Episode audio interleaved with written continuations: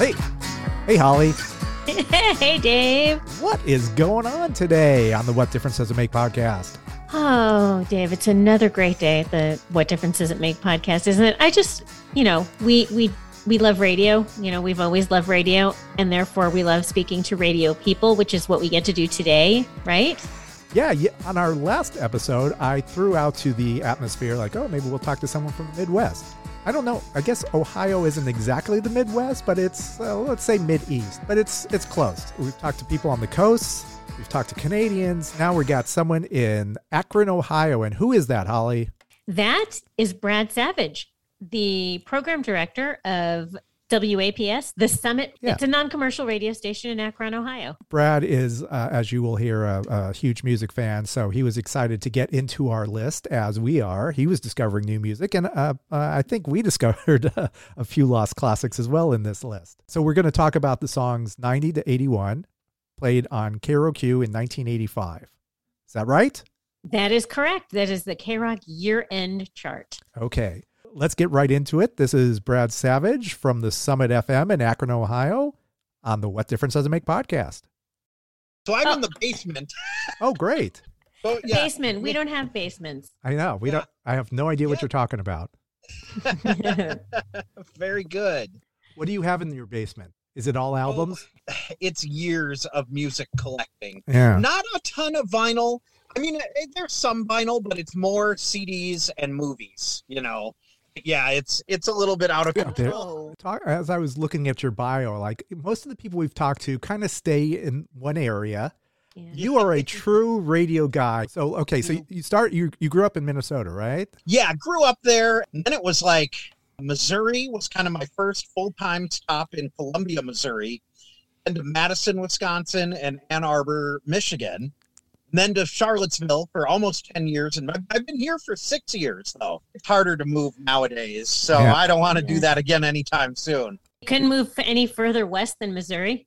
Yeah, no, no kidding. And Akron's been great for you, it sounds like. It really has. I mean, it was a nice move into the non-com radio world. You know, what drove me wanting to come here was, the, you know, even more creative freedom and programming freedom, and you know, reaching people that care about music. You know, that that want to be challenged at least to some degree. Moving from city to city, have, what's unique about Akron? Let's say, let's just say from uh, what Well, you've discovered. You know, it it's been it's interesting because so Akron, Canton, Youngstown, between and that's just south of Cleveland.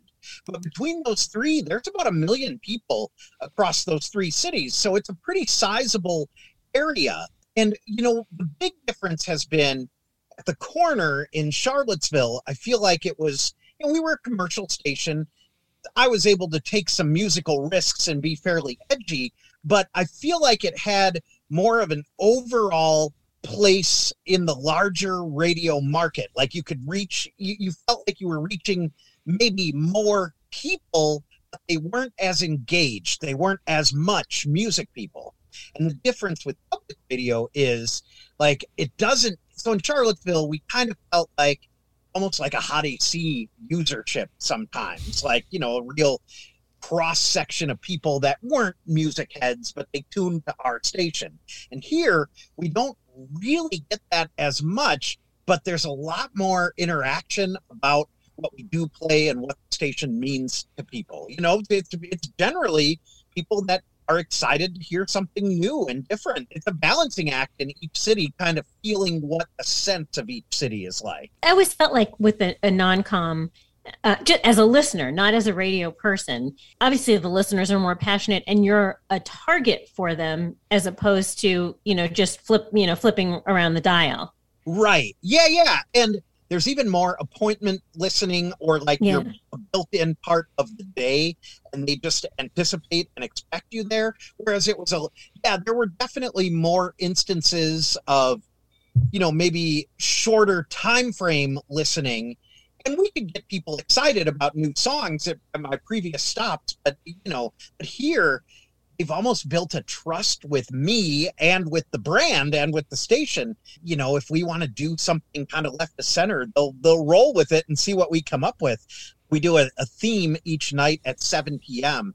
called Seven O'clock Special, and so it's a it's just a different theme every night in music. And like tonight's show is 60s garage and the Nuggets era and like the root to punk and like I couldn't have gotten away with a whole hour of that back in Virginia. I could have yeah. picked one or two songs maybe and done a featurette. But like here, you know, we pre-promote all day. Like, listen for the '60s Garage Hour tonight. It's a special mm. theme, and you'll hear the Sonics, and you'll hear uh, psychotic reaction by Count Five, and all this crazy stuff. So it's it's pretty great it's it's nice reaching that community of people that mm. you know that have an affinity for just the medium of, of radio and the music. And that's so rewarding. Yeah. yeah, for sure. And that's clearly you as as a, who's totally. a, a huge fan. And you love the themes. And I've I've just been yep. reading about your your new uh, venture. Can you tell me about ham radio? And I don't understand this really. Well, explain it. Yeah, this is so strange. So I have to credit my radio friend who works in Alaska, in McGrath, Alaska. His name's Paul Walker, and he's at this awesome public station up there, KSKO. So around the holidays, he announces on his social media that he's doing this simulcast of his request show on shortwave radio on the station WRMI shortwave. I'm like, wait, how do you do that? You can do that? How can you do that? So anyway, I started talking to him and I had listened to shortwave and had a shortwave radio growing up and liked tuning in from all over the world.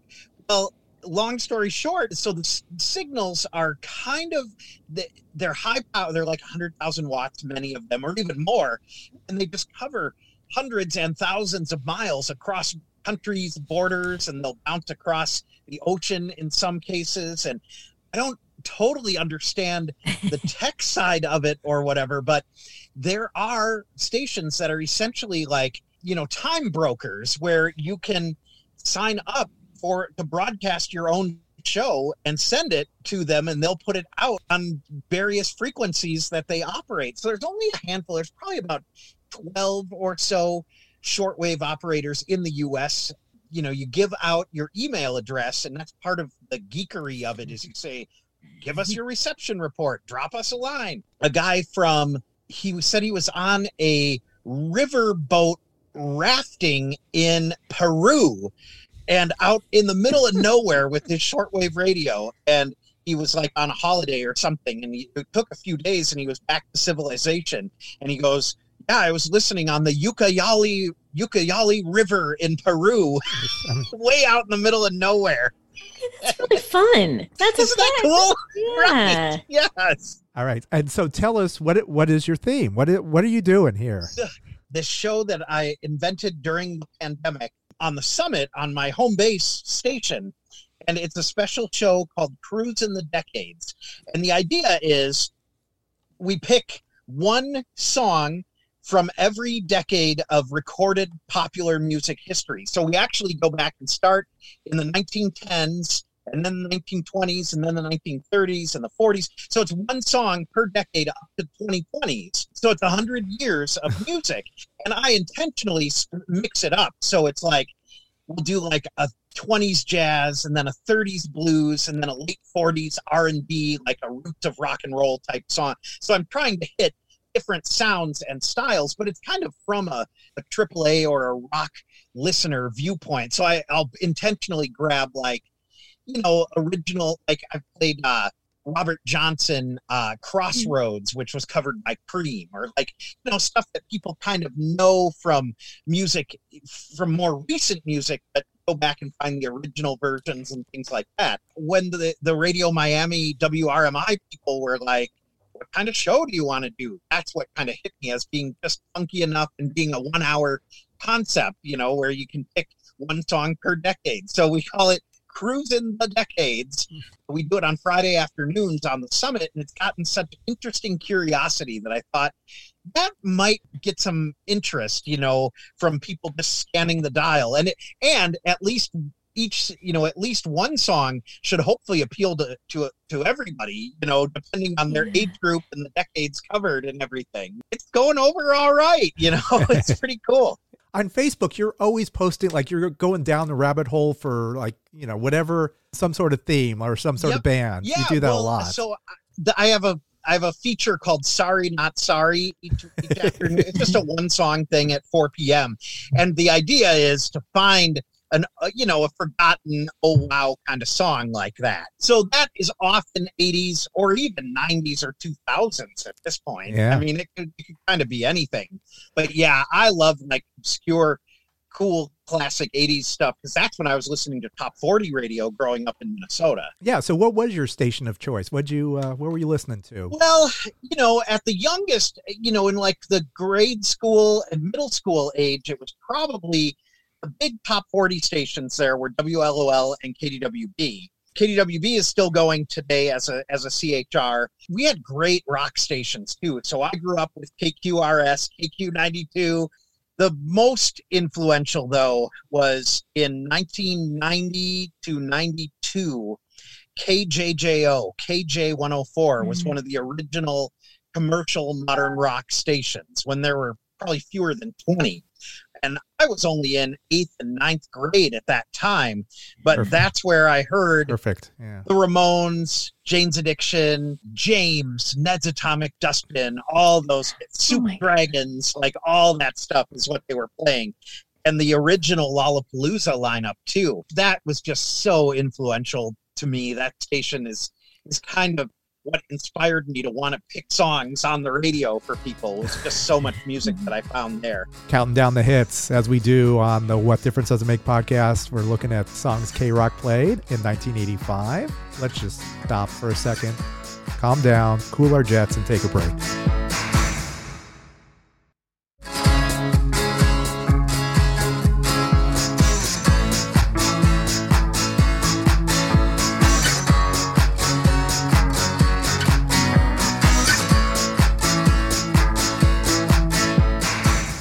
Welcome back to the What Difference Does It Make podcast and our guest, Brad Savage.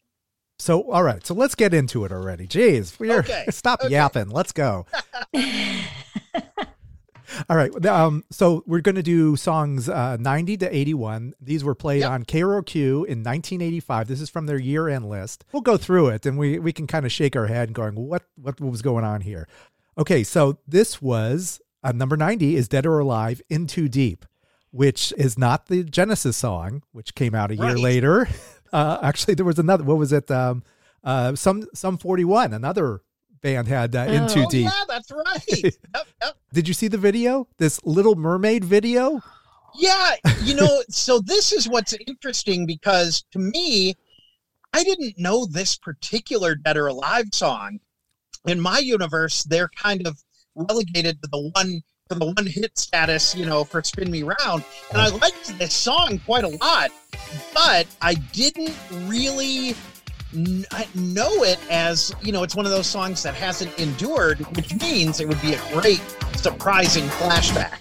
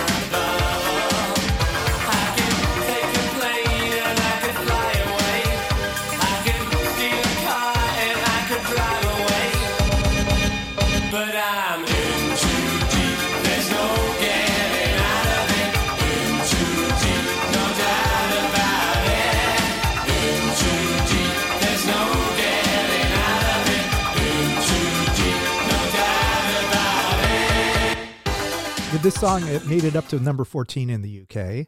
I think people know you know, uh, uh, obviously people know you spin me round, and I, but I also think that people know the name Pete Burns. Like he was kind of like a, Yeah, that's he, true. he was kind of like a, you know, like a boy George, kind of an, this uh, this Yep. unique character. Yeah, so He was an icon, and he was Yeah. when you this this video. I mean, I, I always loved his look back then. I tried to you know emulate his look, but the hair in this one with the Aquanet, you know, hairspray. This video was awesome. you did love it. oh yeah, Yeah, what was it? Little Mermaid didn't come out till 80, 89, something like that. And this was like it felt like it was it was like a Disney movie. Like they were ripping off Little Mermaid, but this came out before Little Mermaid. Yeah. But this album, Youthquake, I don't know if you've did you have this, Holly? Did you have the Youthquake? You did. Okay. Yeah. Yeah. it went gold. It sold like over five hundred thousand in the in the US. they Yeah. were huge in my world. I Well, yeah. everything, and I had I had not heard this song. And "You Spin Me Around" is not one of my my favorite uh, Dead or Alive songs. But as soon as this song, because I I uh, you know watched the video, I found myself singing at the top of my lungs. I didn't even remember. It, it just wasn't at the top of my you know it wasn't top of mind. Singing at the top of my lungs. I love this song. That's Yeah. so was yeah, there? Did, did they also have a hit, "Brand New Lover"? Is that Oh, yeah. them? yeah, that Yeah, was that- a little bit later. Yeah. Yeah, and that so that's the other one that I kind of knew by them, but you know, it, it's funny to remember that all these bands had ongoing albums and careers, and like even though I'm a couple of years too young to have experienced some of those, there's always more to go back and find. All right. Here's some this this band was so big. This is the first song of four that are on the charts on this K Rock chart. Mhm. So uh yeah. So we're gonna be talking Yeah. a lot about Dead or Alive Yeah. in the, in the future. As we should. As we should. Yep. I mean, this is a great dance song. Were you ever spinning in the clubs? Did you do anything like that? No, not really. I I, I always kind of wanted to, but Yeah. never really got to do that.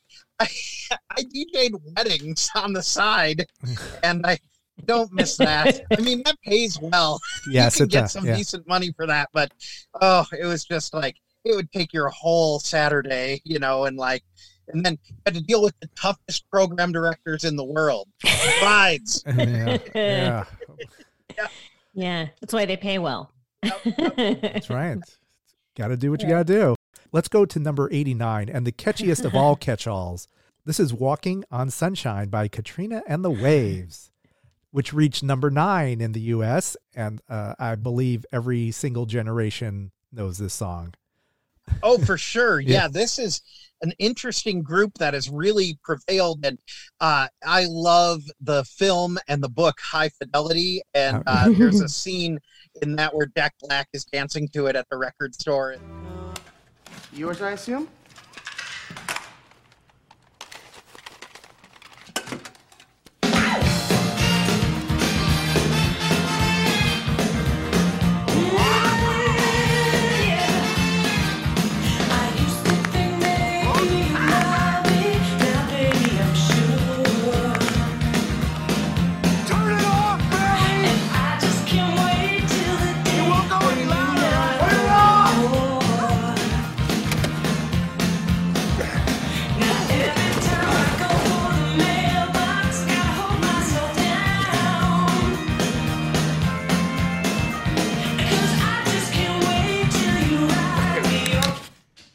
Okay, buddy. Uh, I was just trying to cheer us up, so go ahead.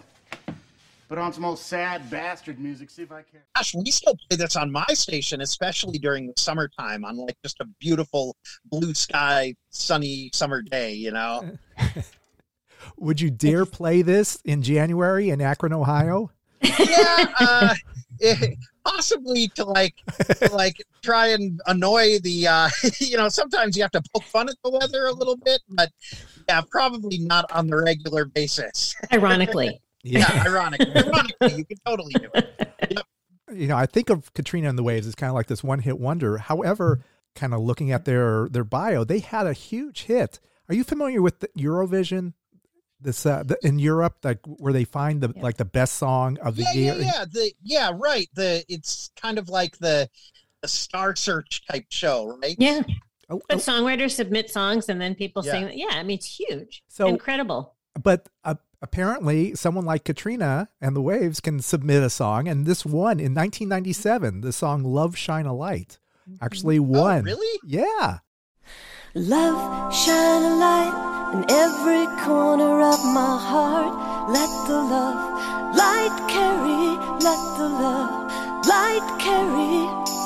Light up the magic in every little part. Let our love shine a light in every corner of our hearts.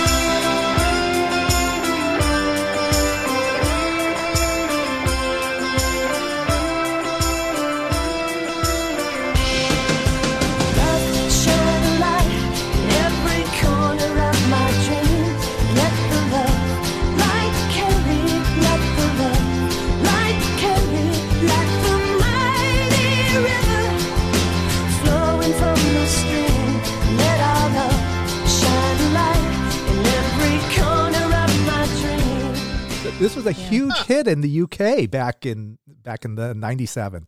You know, of course, it doesn't cross over to the US. A lo- a lot of people just kn- know them as the Love Shine a Light band, Wow. right? See, I remember there was a song in like 88 or 89, maybe by them called That's the Way that I remember from WLOL in the Twin Cities, Oh, yeah. which was, you know, later. It was probably a mid charter, you know, it was probably in the 20s or 30s somewhere. Um, and I remember that song, but, uh, you know, but for sure, Walking on Sunshine is the signature tune for that band. Yeah. Number 88. This is the band, uh, Lloyd Cole and the Commotions, and a great song that I love called Perfect Skin.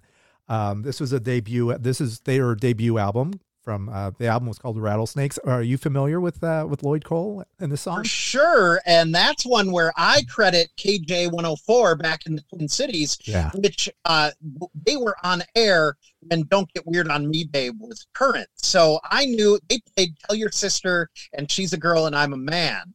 And by, by liking those songs, I became familiar with some of the earlier stuff, including Perfect Skin.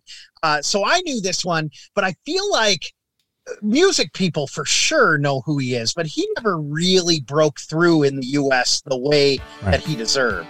You know, th- and mm. like all this early Lloyd Cole stuff is so great. I choose my friends only far too well. I'm up on the pavement, and they're all down in the cellar with their government grants. And my IQ, they brought me down to size. Academia blues.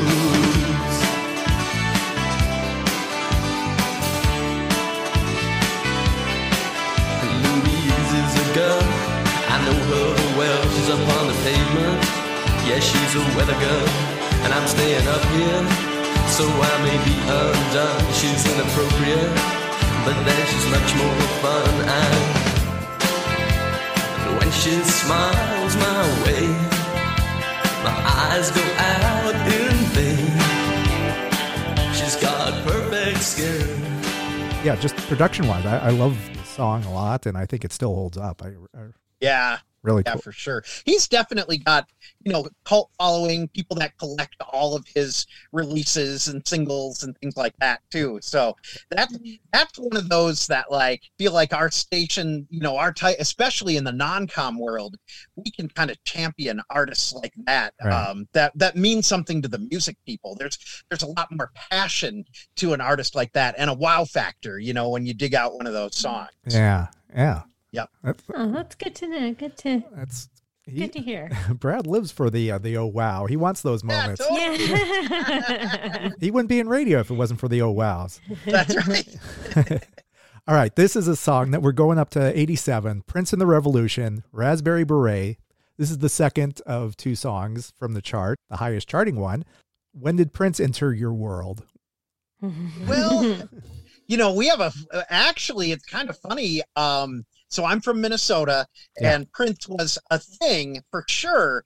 But I was pretty young at the, at the point of those early records. So I remember being on a family vacation in Hawaii. I was oh, probably, I don't know, six or seven. And I was already, I brought a radio and was tuning around to the Hawaii stations. And I heard this song by Prince and I was like recording it on a cassette tape. And I ran out of time on the cassette tape. And I remember being so sad and telling mom and dad, like, I'll never hear this song again. I'm not, we don't have this in Minnesota because at that point he wasn't played on top 40 in Minnesota. But when we got back from the trip, within a few weeks they started playing it, and that was to you know that's the first one I remember What, anyway. what song was it? Or, or, uh, I'm sorry, "When Doves Cry" was the song on, uh, in, in that example. Yeah, yeah. So a couple years earlier on "Purple Rain," but yeah, like Prince. Prince entered. You know, there's quite a. He's a big part of the vernacular of that for anyone that grew up in Minnesota, for sure. Yeah. Yeah. Yeah, I was the same way. Yeah. But but yeah, I remember when I heard "When Doves Cry," I, I practically pulled to the side of the road and like, oh, you know, like, uh, what is happening? What is this? What song? is this? Yeah, yeah, yeah. And it's interesting to me. Was K Rock a pretty good champion of Prince for for those '80s years? I mean, did they play a lot of those songs? Um, not too much. I think "Purple Rain," Yeah. starting in "Purple Rain," but I don't remember hearing like controversy or any of those. I, were they weren't on the charts. I don't.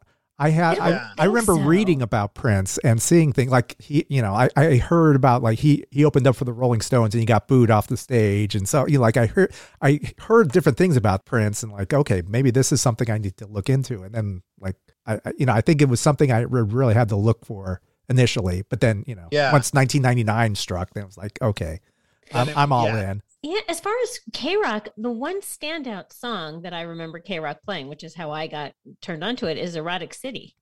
hmm Yeah, it was at that time where they played everything from from Prince, even Yeah. Erotic City, which was a B side. I Yeah. think they got fined for that somewhere along the way because I think they were playing an unedited version. No, or something. he was he was he was saying I think funk. in the beginning, it was yes. funk, not not what you think it was. Yeah, yeah, yeah. I know. And like that's what's so funny. Like that, I'm, I'm pretty sure it's funk as well.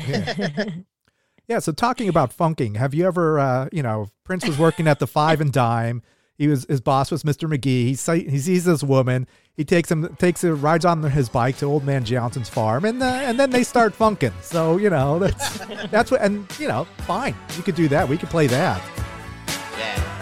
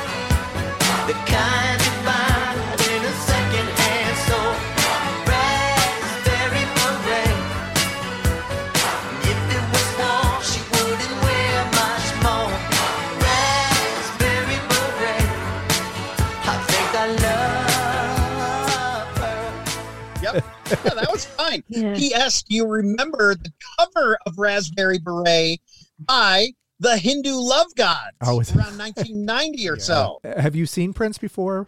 Going back to Prince, did you ever we go? did. Yeah. We did. My, my wife and I, when I lived in Virginia, he played a show in Greensboro, South Carolina, North Carolina. What? There are all those boroughs in North and South Carolina. So we did a road trip. It was like three hours, but it was like, yeah, it was was Prince and Chaka Khan. Beautiful. This was like probably 2013 or so, and it was awesome. Oh, it was so great. I'm so glad because I never saw him in the Twin Cities when I was growing up. You said a minute ago that Prince is part of the vernacular in Minneapolis, which Yep. we know this to be the case. I'm trying to think of of here in Los Angeles. Do you think? I mean, other than like the Beach Boys, uh, is there another band that you could associate like Prince's with Minneapolis? Yeah, I mean, Prince is like sewn into the fabric of Minneapolis. Oh well, there's a yeah, there's a lot of bands. I bands mean, we have like a lot of those bands, but you, I mean, Guns N' Roses. You ever heard of them? Or Oh, you know, Guns N' Roses. I just I have to go to the Yeah. '80s hair metal band. Yeah, yeah, well, that's, what- true. Did, yeah. Were you Oh, into hair metal at all? Oh yeah, I kind of skipped over that in the introduction. Okay. Yes, like I was way into the final years of hair metal, and uh, you know, and, and so I was in kind of middle school at that time. Perfect. Um, and and the reason I started listening to that station KJ 104 was previous to it flipping to modern rock in 1990, they were called Hot Rockin' 104, and they were playing all the hair bands. Tired of those wimpy rock sissy oldie stations? Then welcome. This is Hot Rockin' 104 FM, and we're gonna kick some ass. And I was so annoyed when they changed formats because I was like, what the hell is the Smiths? I've never even heard of this, you know? and eventually came to love it, of course. But oh yeah, I I have a real soft spot for all the hard rockin' and the and the hair era in the last few years. Like I liked Saigon Kick a whole bunch. Oh, okay. Like, Yeah. I nice. liked them, and I liked, uh, uh, you know, just all the uh, and Warrant. I was a good, good Warrant fan. And funny enough, the late lead singer Jani Lane, come to find out, he grew up in Akron and started his first band here in Mm. Akron and at Kent State in Kent, which is right next to us here. Yeah. So Oh. before before relocating out to uh, Sunset Strip Sound. yeah. Have you made a pilgrimage out here? Only once. I've only visited once, and uh, we did go to the Rainbow, so that was pretty sweet. But I'd like to come back. I've only really spent time in LA that one time. Yeah, you might have to show me around. Oh, give me all yeah. the hot spots. I'd be very happy to do that. But I love that you, Yes. I, bl- I love that you you're only here for one time and you had to go to the Rainbow. yeah, it was like it was like a couple of my friends were like, "We got to go see the Rainbow," and we did catch a glimpse of Lemmy sitting at the bar that very Oh. night. Well, so It was it was it was not the a biggest star sighting. Yeah, It's- yeah. it's not a rare occurrence. He he literally was just there. I mean, just playing the blackjack machine, just all, like All twenty four hours a day, all the time. That's Lemmy. There you go. That's, That's Lemmy. uh, there you go. Yep. We're talking L.A. Let's move to number eighty six. Cheech Marin, born in East L.A. A song that was so great that they made a movie out of this. The song. There was- first came the song, then came the movie. So 1985, born in East LA. Were you are you familiar at all with Cheech and Chong back, you know? So yes, yes, and well, actually, my dad has a couple of Cheech and Chong records. Good, so as he I, should. I was well influenced from a young age. But yeah, and and this was a song that I was hearing as a novelty tune on the top forty stations at the time in in Twin Cities. Springsteen was so big at this time that yeah. they were playing the parody. So I have this forty-five Oh, dear. Somewhere. Oh, that's great. somewhere. I still have it. And i do recall seeing the film once. And uh gosh i need to look that up again someday. Right?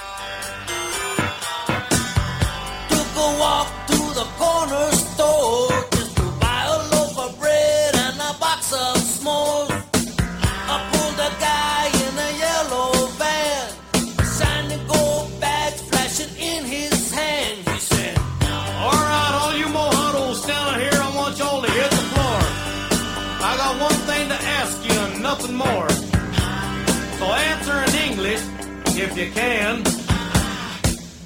Where were you born, man? "Huh? Where was I born?" That's right, I said, where were you born? Hey, you one of those dudes that do horoscopes, man? Hey, I'm a Cancer with a bad moon Right rising. here, El Fago, watch my lips. Where were you born? I was born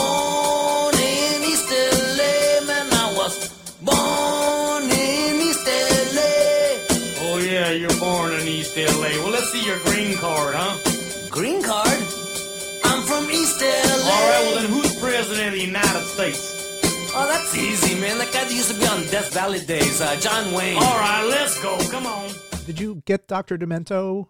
yes actually so dr demento was aired on that same station on kj 104 and they even played dr demento when it was hot rockin' and it survived the format change Yeah. so dr demento is pretty universal he had some pretty hardcore fans, so Yes. They would have spoken up. I mean- there needed Yep. to be a home for it. yep I mean, the song is really good, and and the uh, it is and- pretty good yeah, and the you know the video video, too, yeah. yeah. I mean, it Yep. was it's and it unfortunately, I mean, it's still kind of relevant today. So you know, it, Mhm. kind of holds up. The movie made 17 million at the box office, up to like uh, the 64th biggest movie of the year, in between Cher's Suspect and Masters of the Universe. So okay cool Are you kids in the Masters of the Universe? Have you introduced them into that that world? No, you know, no. I should. I should see. There's another one from my list. I gotta dig that out and see how it goes over. E Man, yeah, come on. Yep, yep. Oh. I bet they'd like it. I bet. Although, although the animation probably isn't up to par by Yeah. today's standards.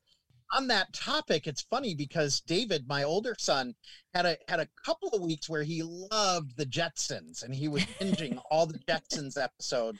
But after he saw him, he kind of was over it, you know. But Yeah. but I liked that it connected at least for a while. Okay, Yeah. here is a fun fact. Someone actually did this. They did the research. George Jetson was born this year. I saw a blur, like a little like a meme or something Yes. about that. Yeah, yeah, born this year.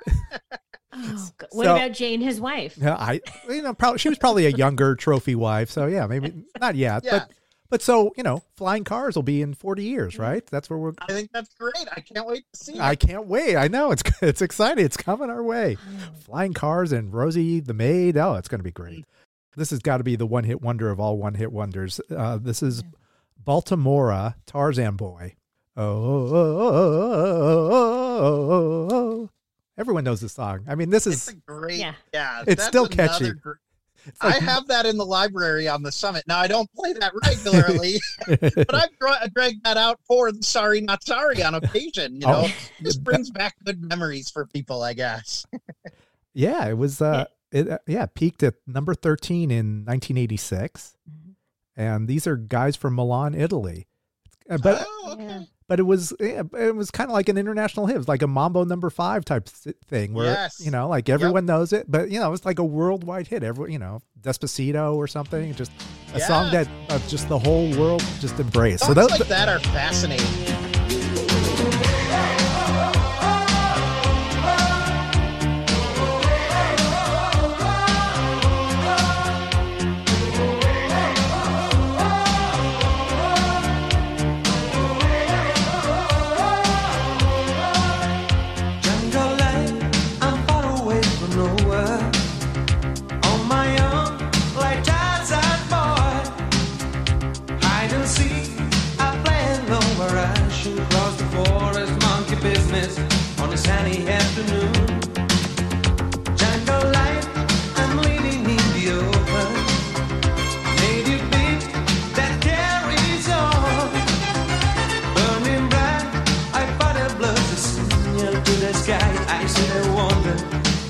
There's a message get to you.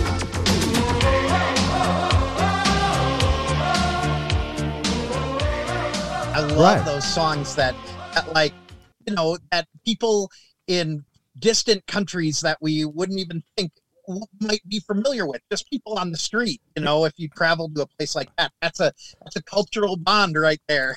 Yeah. Some of those pop songs. right.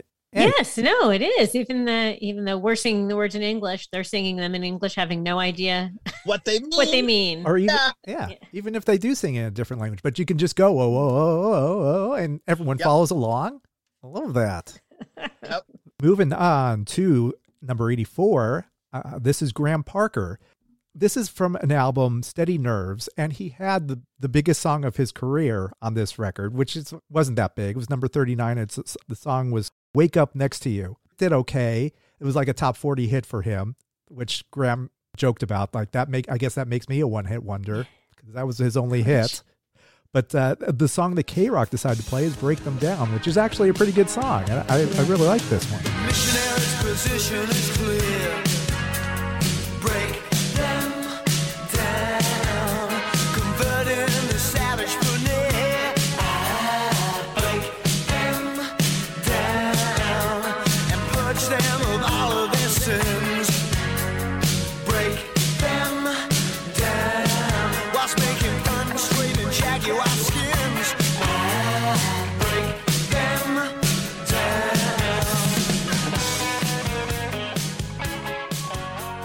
Good song, and and the one that I was not previously familiar with. I- Yeah. I need to fill in some of the some of the catalog, some of the albums with him. Because I feel like I've never quite known enough about his uh, album, except squeezing out sparks. I've had Yeah. I've spent a lot of time with it with that record, which I love. But some of that '80s era stuff, I need to know better. We play "Get Started, Start a Fire" sometimes Oh, on yeah. the station. I have that in the library. That might I think was a couple of years after this one. He was in This Is 40. That's Do you remember right. that film? Yeah. Yeah. And- Yeah. he was- Oh yeah. And- and Paul- yeah, and Paul he Rudd was plays like the- himself as Yeah, as kind of a struggling artist, you know, that true to life. It was very true to life. yeah, Yeah. yeah. It was kind of like a, a little insight into the music industry. It really was. Actually, yeah, we need to go back and see that movie again. That's a good that was a good film. Yeah, yeah, a little, a little too true sometimes. Like Yes. Yeah. From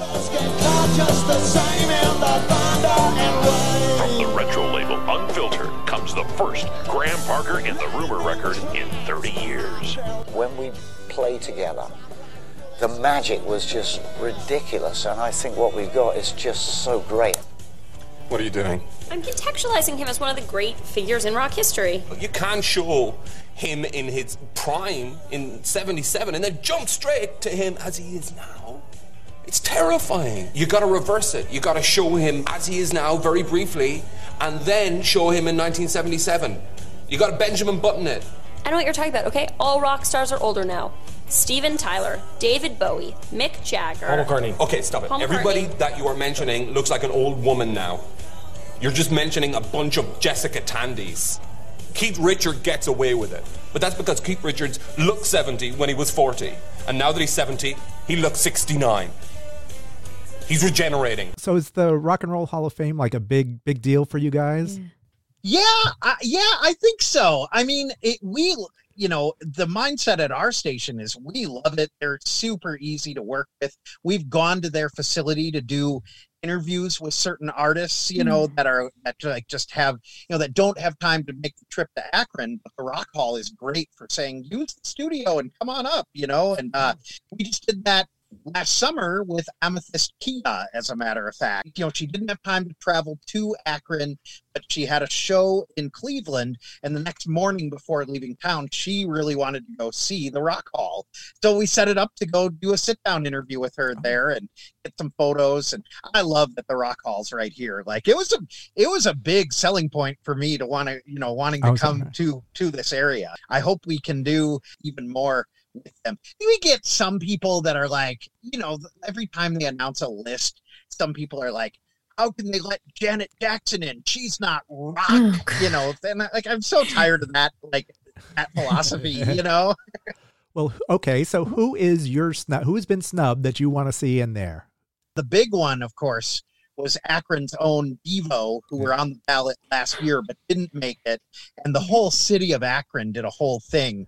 Uh, they were putting up Devo, like Devo uh, statuettes and like just weird looking Devo art sculptures around the city and everything. But I have a, I think they're going to make it in the next few years. I they should. Yeah, They I, really should. yeah. I was Yep. kind of prompting you for that. I was like waiting for you Yes. to. for me to say Devo. Yeah, yeah. But I think like there's just so much Devo love in in Akron area that to me it's almost like they almost already are. You know? Is it like Prince in Minneapolis? Like you know, like they own that. T- I mean, well, I guess Chrissie Hynde and I mean, what is? Can you do Yeah, a rock I and roll mean- tour at Akron? You could say, okay, here's where Chrissie Hynde went to school. Yeah, or- you actually can. I mean, Yeah. there's quite a bit. Um, besides Devo and Chrissie, um, you know, you and the Black Keys, of course. James Ingram was from here. Oh, is that? and you know he grew up in this area and like went to university of akron and things like that and like it, he passed away a few years ago but they renamed a street as james ingram way in akron Love so uh, you know and he's on he co-wrote a bunch of the songs on thriller and like worked with michael jackson Yeah. so he's from here you know and then you've got this like kind of next tier of super cool akron breakout artists like Jessica Lea Mayfield and Joseph Arthur. There was also this additional kind of Akron punk thing around Devo where certain bands like the Bizarros and Tin Huey and Rachel Sweet and all these others were like coming up kind of underneath. They weren't quite as you know mass known as Devo, but there was definitely an Akron punk moment. In, in, in 1978, Stiff Records did a full album called the Akron Compilation, and it's a bunch of those bands like that next tier of Akron, Ohio punk bands that got released on Stiff Records as a compilation in the UK. It's so cool. You've done your Akron research. Oh, I, Yeah. I love this. uh, I love this stuff. It was one of when I was moving all the time. That was one of my favorite things to do. Is like kind of research the music history stories, like stuff that broke out to some degree, at least nationally, from each city. Like when I was in Missouri, I discovered that Gravity Kills was from Jefferson City, Missouri. Remember them in the nineties? That's a great band. And you know, I always knew them as a St. Louis band, but really they formed in Jefferson City, Missouri. You know, everybody had a story of how they all the local bands wanted to get to that level, you know. Yeah. Pretty cool. All right, let's go to number 83. The 80s are filled with duos. Here's a great duo, Go West. It's another duo that we love, like Tears for Fears, Hall and Oates, Wham, all those guys. This was Go West. The song is Eye to Eye, and it reached uh, up to number 73 in the US. And I guess there was a dance track. It didn't feel like a dance song to me, but it's uh it was it reached number 32 on the dance tracks. So I, I don't know. Uh, but, you know, obviously Go West had some more to offer for us, but this was the song that K-Rock played. You mean other than the King of Wishful Thinking? Well, That's what yours. well, you're thinking of Pretty Woman, but yeah, there was, you know, like Call Me was a song that uh, and uh, Faithful. That's a band that outside of King King of Wishful Thinking, I had never really known or spent a lot of time with. Yeah. So I might need to need to, to go back and rediscover this stuff. See, I love the K Rock history because that like. It- it- you know, it kind of pegs me to say like I need to listen to these and get to know them a little more. So yeah, so a theme would be duo 80s duos, and you could include Yep. Go West. And Yep. th- And this Yeah. song Eye to Eye. So did you give it a listen? What do you think of this song? Yeah, I I liked it, and this is another one where I just I just didn't know this one at all, but I love coming across stuff like that. Yeah.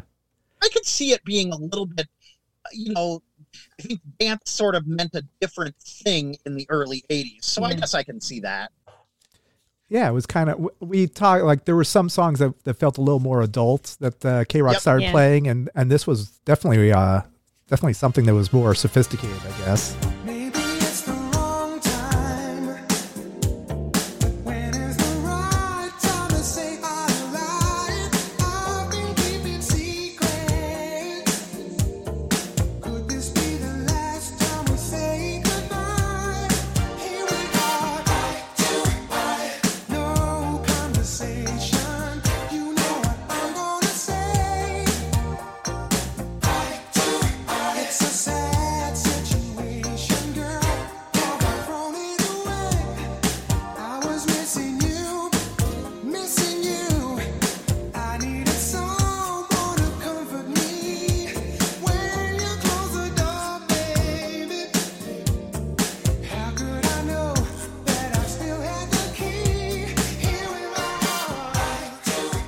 I guess King, you were a king of wishful. You were a pretty woman, weren't you? You were you, were you all in on that?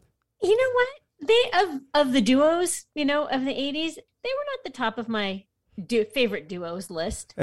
okay. Well, what about Eye to Eye? What did you? Uh, I didn't remember this song. not at all. Uh, So, what do you think of it? Hearing it in It's not. It's Karen? it's nice. It's nice.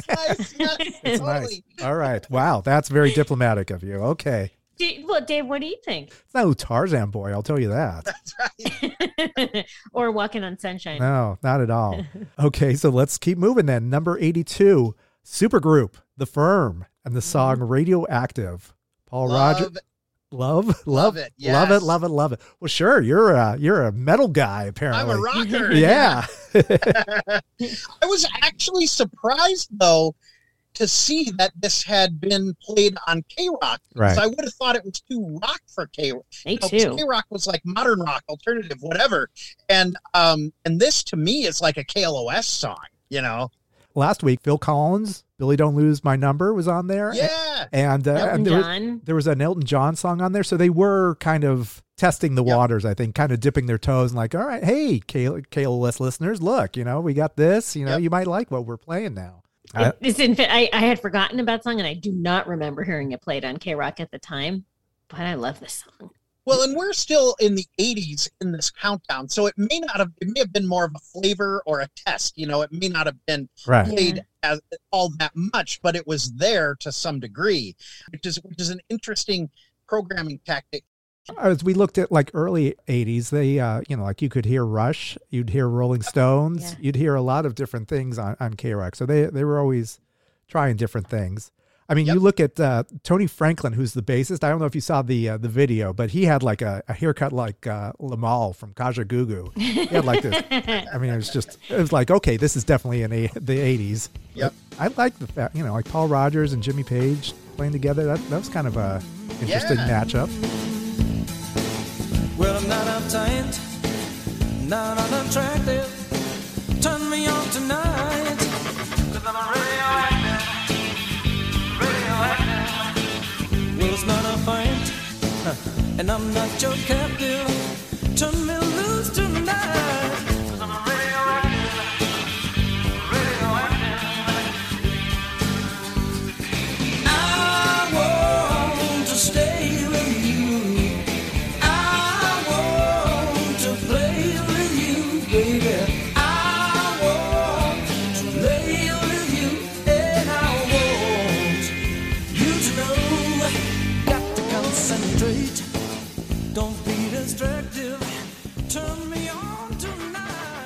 Way, Paul Rodgers is kind of cooler than than he gets credit for. Like, you know, if you say all time great classic rock, people are gonna say Zeppelin or the Doors or the Who or the Rolling Stone.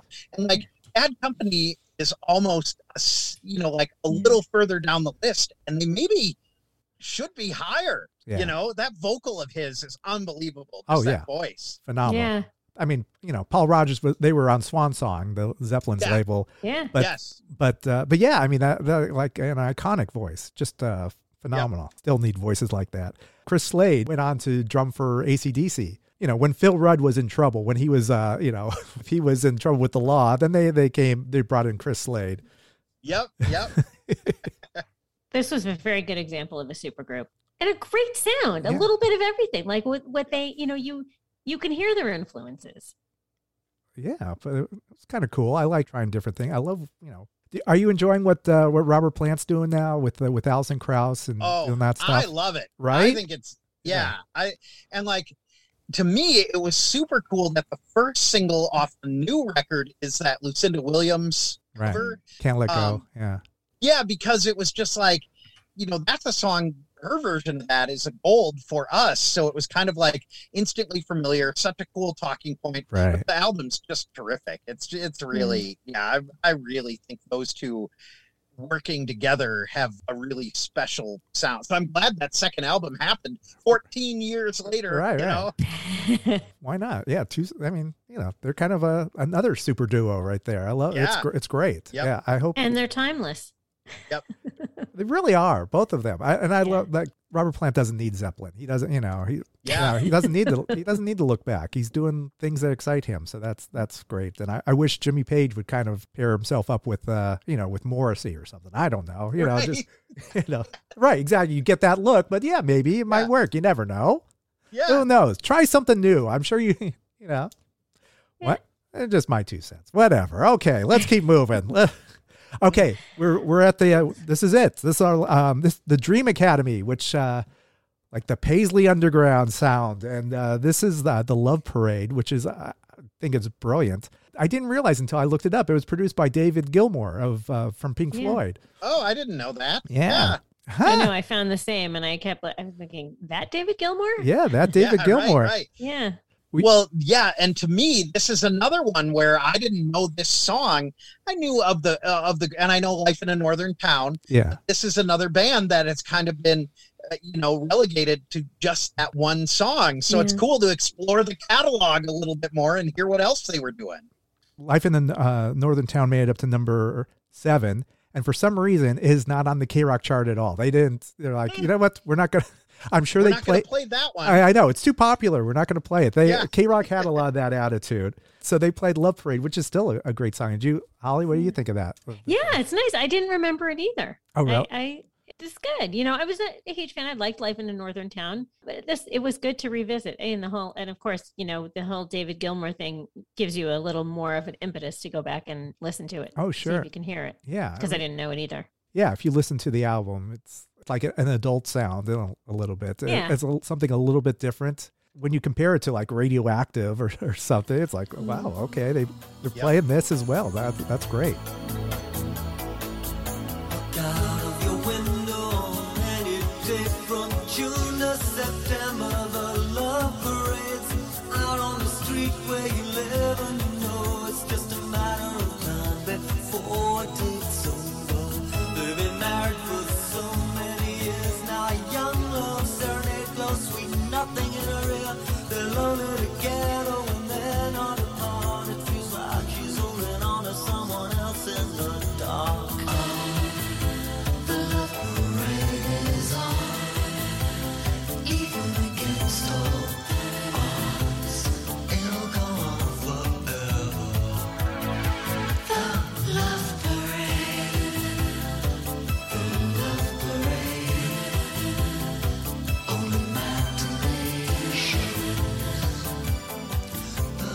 Yeah. Did so- you like it then? Dave? I did. Yeah. I mean, I was, I love the, the Paisley sound and just kind of like Yeah. that kind of evoked of the 60s a little bit. You know, you Yeah. got your Prince and you got the Dream Academy also doing like disco- rediscovering the 60s. And so that was, I, I was all in on this. There you go. That's, uh, there's our 10 songs. Love it. This is a really fun show, guys. Thanks. So cool. All right. So, I have some. I, I think I know where it is. You remember WOXY? Uh, Oh, in 97 Cincinnati. Roxy Yeah. from uh, Cincinnati, and well, they used to do the Modern Rock 500 on uh, Memorial Day Yeah. weekend, and I have one of those or a couple of those it's somewhere saved uh the uh the archives you know of the 500 songs i think i have like the 1998 or 1999 version so i feel like i need to send that to you guys and you can do a Oh. show about that in the future keep going. That's right. yep Yeah. Oh my God. yeah but it would take yeah they would do uh i remember listening on the internet when that was a brand new thing you know they would take all weekend to do a 500 song greatest alternative of all time countdown so Yeah, it was fun, and you were afraid of missing something, and now you can have anything on demand. on demand yep yep Do you, so yeah, so you probably get listeners from all over the place now. Do you, uh, are you getting? Yeah, yeah. I mean, most of our internet listening frequently is like they have a connection to Ohio or they Right. used to live here or something, and you know. But we're starting to get. uh I think our number is like in the like eight or ten percent range that are like beyond signal coverage. Uh, you know, beyond the terrestrial coverage of our signals that. Uh, are members that are actually subscribers to the station, Yeah. which is great. That's but great. I mean, so it really is. It's all about the brand and and what's what makes your station really memorable and special and unique and local and all of these things. So I think that for our type of stations, that's the future. You know, is building out the brand, hyper focused on on a certain locality, but also branding out beyond that. You Yeah. know, and just finding your tribe, finding your tribe elsewhere. Yeah, I know. That's uh it is, it is crazy. I mean, it's no longer yeah, no longer the dial. You can't think of it like that anymore. Yeah. Such a different mindset, especially for someone who grew up radio in radio, you know. Yeah, really- yeah, and I think I think like there's still an excitement though about the idea of hearing it over the air and like tuning in a signal even even among young people they like that idea i think that i think that it's just that radio itself has done a not very good job in the past few ye- decades you know of of uh cultivating a next generation of listeners but I think that the idea of that broadcast, I think that's why the short wave thing is catching people's attention, you know, like the idea of like someone listening in Madison, Wisconsin, but some dude in Peru at the same time listening to the same show. Like that's pretty cool. It was great. You have like a kids channel? Can, there's like an HD. Well, we do. Yeah, Yeah. yeah. So our HD, we have Kid Jam Radio, which is a station really hyper targeted at, say, about eight to 12 year olds, you know, just preteen, but before they start getting bombarded with advertising messages and like, you know, the consumerism stuff. So we just play clean, fun pop tunes, new, old, and whatever. But the DJs on Kid Jam are short messages from kids in the Akron Public Schools. Yeah. Our license is held by Akron Public Schools. So we work with a couple of the different schools, but one school in town in particular called Miller South has kind of like a drama type program. And so we get a bunch of their kids recording messages about, you know, just exercise or eating right or being healthy or not being a mm-hmm. bully or what to do if a bully comes after you, you know, or like things like that. And it's it's kind of a fun thing. It, it, it makes us look good to the public school system, you know, that, that holds the license. So it's good. Yeah, that's And you're cultivating the next generation of jocks. We hope so. right. Yeah. Although when we do get student tours or things like that, because our studios are actually at one of the high schools, like we're not directly in the building, but we're connected to the building. And but it's funny when we when we give the tours, uh, like I said, they're interested in radio and like you know talking over the air and how that all works, but they're also interested in the technology and like how do you send a signal and like you know or like, Amazing. Yeah. social media stuff or what video Yeah. do you guys do you know so it's kind of interesting that it's expanded it used to be people dreamed of being the ones to talk on the radio i know i did um, Yeah. and like we still do find some of those people but really all the different facets of the technology is a big part of it now yep That's so funny. That's such a huge. LeBron's from around there. Does- yes. Have you seen? Yeah, and he and you know he was playing. Well, I was here for a couple of years when you know when he was still with the Cavs and the and the big year that they won in uh in 2016. But yeah, LeBron grew up in Akron and still maintains a residence here, although I think he mostly is based in LA now. And like he's done a lot. Like, yeah, he still has you know, like a. With the he's done a schools, right? This area, yeah, yeah. Yeah. it- so the school, the I Promise School, Yeah. uh, is also part of the Akron Public Schools, which holds our license. So okay. I'd like to do do more uh, on, on the uh, shoulders of the LeBron story, you know, and like maybe he can do a, a weekly radio show someday. How cool would that be? You got to work on that. I know. You That's would think it doesn't seem so far fetched. it doesn't, you know. Yeah, I mean, it's probably just time and everything, but I mean, maybe he'd do a, a monthly special. We've also approached Mark Mothersbaugh with that idea, by Yeah. the way, too, of like a uh, well. He a, he wrote Ru- monthly radio special. he So wrote Rug, Rugrats. That's him. Yes. Yep. Yep. So, and I, I you know, and, and the nice thing about being a public radio station like that is, uh, I, I was able to say, just create your love song mixtape to your hometown, like no Oh. parameters at Mm. all. Like you That's play nice. whatever Yeah. you want. So, might might be time to knock on his door again some sometime soon here. Got to do that.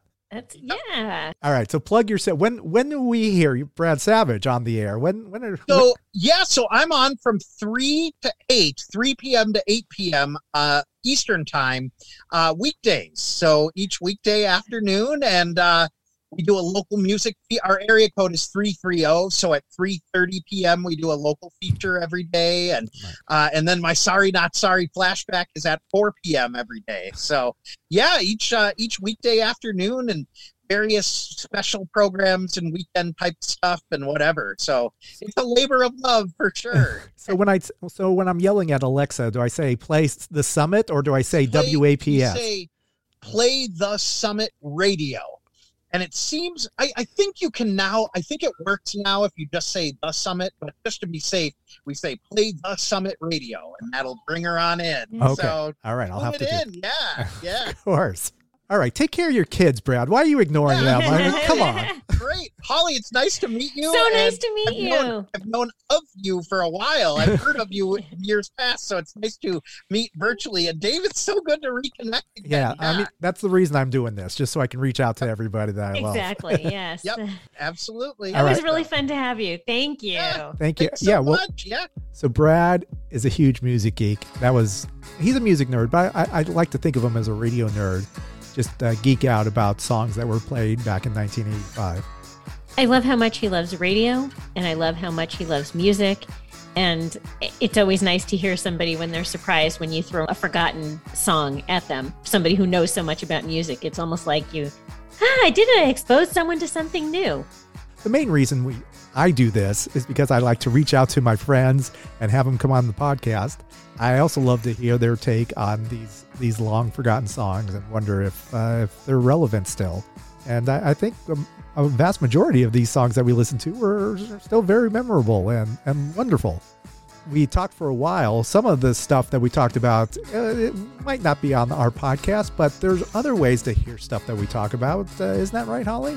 There absolutely is. There will be outtakes on our YouTube channel. So just search for What Difference Does It Make podcast. Also, we'll be posting some of the outtakes and, and little bits and pieces on all our social media at WDDIM podcast. So subscribe. Thanks again. We're gonna we're gonna continue our countdown with who knows who. I don't know. We'll see because we have new episodes every Friday. Your guess is as good as mine at this time at this juncture. But it'll be fun. Uh, For sure, it will be fun. It will be. We're all about the fun. So until our next fun-filled episode, this is Dave. This is Holly. Check you later. Over and out. What Difference Does It Make is a proud member of the Pantheon Podcast Network. It's NFL draft season, and that means it's time to start thinking about fantasy football. FantasyPoints.com features industry leading experts and prognosticators using proprietary hand charted data to help you score more fantasy points. FantasyPoints.com is the place to go for whatever kind of fantasy football you play. Whether you play fantasy football, daily fantasy sports, or do a little bit of everything, Fantasy Points has the meticulously researched content to guide you to victory. And why wait for the fall? Fantasy Points also covers the new spring football league, the UFL. Join the guru, John Hansen, Scott Barrett, Joe Dolan, and other massive names in the fantasy football universe with an exclusive offer. Use code Pantheon for 15% off any fantasy points package, including the all in package, with access to every article, tool, and data nugget that Fantasy Points has to offer. That's fantasypoints.com and code Pantheon for 15% off at Fantasy Points. Fantasypoints.com, code Pantheon. Score more fantasy points.